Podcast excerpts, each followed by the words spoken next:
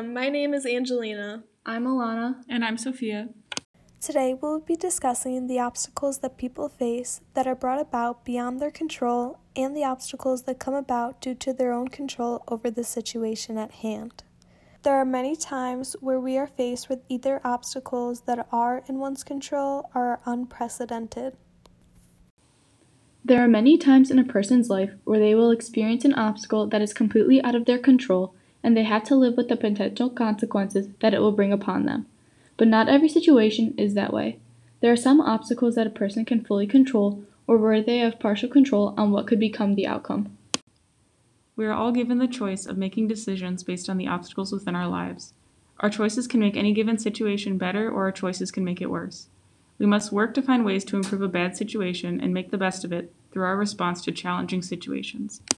Within this podcast, we will each be sharing the stories of red lines that people we know have faced, and how each story displays obstacles and different levels of control present within the situations. To start us off, here is Alana discussing her father's struggle with getting kicked out of college but coming back and finishing strong in the end. Imagine being in your freshman year of college at Cleveland State all because of a soccer scholarship that makes you feel invisible to everything else around. Well, this was the case for my father, Marco Bartulovic.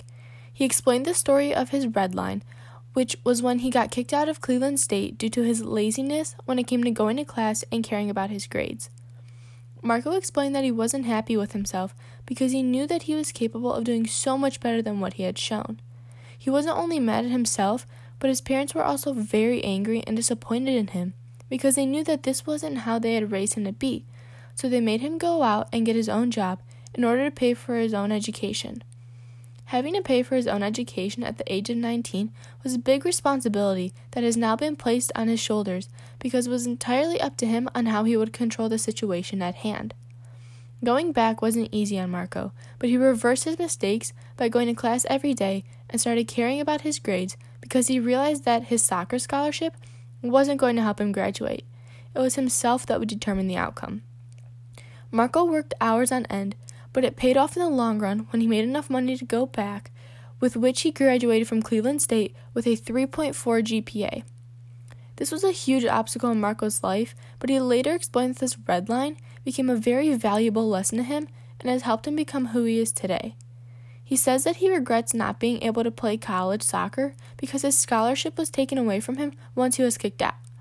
But he came out in the end with a new perspective on what truly matters. Marko goes on to say that his experience made him grow as a person and made him realize how much responsibility he must take for his actions. Today, Marko still lives by the rule that nothing will be handed to him and that he must work hard for everything.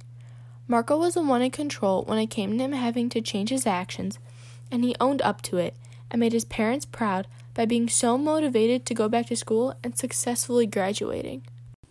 Next, we have Angelina discussing the story of her mom immigrating to America and facing several red lines throughout her life as she and her family faced challenges of living in America without their American citizenship. A story is something beyond one's control is the story of my mom immigrating to America. My mom, Sue, was born in Greece, but when she was only two years old, her parents decided to move in the pursuit of the American dream.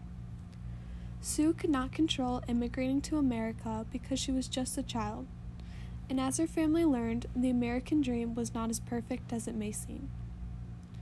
My mom and her family had to adjust to a new country, facing instances of red lines throughout their lives. Sue describes that the most challenging aspect of moving to America was the problems brought about from the language barrier. When her family came to America, they only spoke Greek and had a very hard time finding employment. Many jobs required communication in English. Luckily, Sue's parents were able to get a job at a relative's restaurant, but they still experienced challenges. They were very limited to working in the restaurant, causing them to work long hours to be able to support their family. Sue experienced her own challenges at school, as she was put into a school not knowing any English. This forced her to learn the language. Once she learned the language, it led her to help her parents in many more ways. Even as a young girl, Sue would have to accompany her parents to places such as the bank, store, and school conferences to translate for her parents. The language barrier also led to challenges with her parents receiving their license because they were unable to speak and read English. Sue's mom was unable to get her license because she only spoke Greek, and her dad struggled through the license process but overcame the challenge and received his license. Sue faces issues from not having her American citizenship, such as problems that make it harder to travel. Sue has to have an active Greek passport to be able to travel outside of the country, but to do this, she must renew it in Chicago because that is where the nearest Greek embassy is located. Along with traveling, she spoke how after 9 11 she faces more racial profiling at the airport. She says how she faces more restrictions by being more detained than others through security. But although she feels that it can be frustrating and an inconvenience, she understands why they do this to help ensure the security of America. Not only are there problems with traveling, but also with her identification, because since she came to America using her Greek name, her friends and family started referring to her as Sue rather than her Greek name Ionesia, because it is much easier to pronounce. But this led to complications across her identification cards, such as her birth certificate, green card, and license, because across the cards her names appear different because of the translation and from marriage. This has caused her to have to prove her identification that she is the same person that is on all these cards. Also, because Sue is not an American citizen, she is unable to vote, but is still subject to pay taxes. Sue doesn't view this as being taxed without representation because although she wishes to vote, she knows that once she goes through the process of getting her citizenship, that this right will be given to her.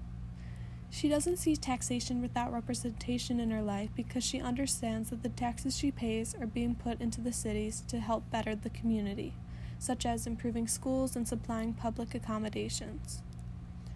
In her family's life, they had to find accommodations for the language barrier by finding people that spoke Greek for things such as their doctors, church, and employment, which helped them build their own Greek community. But on the downside of being subject to only people that spoke Greek, there were limitations. The, the red line from the language barrier could potentially be the reason behind Sue's father's death. Sue's dad died when she was only 19 years old. Her dad wasn't feeling well and went into his Greek doctor, but since he didn't specialize in what was wrong with Sue's dad, he failed to give him the medical attention that he needed, which led to his passing. Appearance, accent, and language that you speak plays a large role in the amount of red lines you face. Sue was lucky because she grew up in America and didn't have an accent and became accustomed to the American lifestyle. Although she still faces issues in her life because she is not a citizen, it is very different than the challenges that her parents face because they stood out as foreigners due to their appearance and only speaking Greek. Sue's family faced many obstacles by immigrating to America, but this did not stop them from living their lives and working to overcome the challenges that were beyond their control. Lastly, we have Sophia discussing the story of one student's struggles with mental health, social isolation, and striving to achieve her dreams during the COVID 19 pandemic. The last 11 months have been full of red lines. Copious amounts of environmental disaster and political unrest, as well as the COVID 19 pandemic, have wreaked havoc in the lives of Americans. For students who are members of the graduating classes of 2020 and 2021, important factors such as the college application process have only become more convoluted and strenuous, with the added variables such as stopping the spread of the coronavirus and large amounts of disorder in major cities. Their lives are filled with the combined uncertainties of growing up, getting into college, and completing high school in a world that is seemingly on the brink of disaster. I shared words with one of my peers about the implications which the red lines of the last year have had on her life, especially as a member of the class of 2021. When I asked her what the most impactful red line in her life has been in 2020, she said that having less social interaction was definitely the most difficult. Socialization restrictions due to the pandemic, she stated, have revealed for her and many how instrumental in person interactions are to one's mental health. Despite this hardship, however, my interviewee explained that she was able to find some solace in the isolation which this red line presented. Spending time by herself meant more time for self reflection as well as life reflection, which has made her appreciation for spending time with friends much greater. The story that I shared shows how the obstacles my father faced were mainly in his control because it was his own fault for being lazy and not participating in classes. Due to his laziness, he lost everything, including the chance of finishing his freshman year while playing college soccer. The only gray area that wasn't in his control was when the college decided to take away his scholarship and kick him out. But he took the situation back into his control by getting a job, coming back to school, and graduating. The story that I shared shows how the obstacles that my mother faced were partially in her control. As some situations were beyond her control, like coming to America because she was just a baby. And some situations were brought about from my mother's own control because she is able to go through the citizenship process, which would help eliminate many challenges she faces within her life. The story I shared shows how the obstacles many students in the classes of 2020 and 2021 have faced are out of their control. Regardless of how many precautions the students take, the spread of the coronavirus is not within their control. However, they can control how they manage their mental and physical health, relationships with friends and family, and reactions to each new struggle that arises. The world presents us with many different obstacles. Regardless if they are beyond our control or brought about from our own actions, what matters is how we respond to the obstacles that life presents to us. We need to make actions that will help us better the situation and allow us to overcome obstacles and red lines in our lives. The red lines that we face can be used as a valuable learning experience because not everyone can experience an extreme red line of their own. Red lines are obstacles that are meant to be overcome to show our strength and dedication as an individual or as a whole.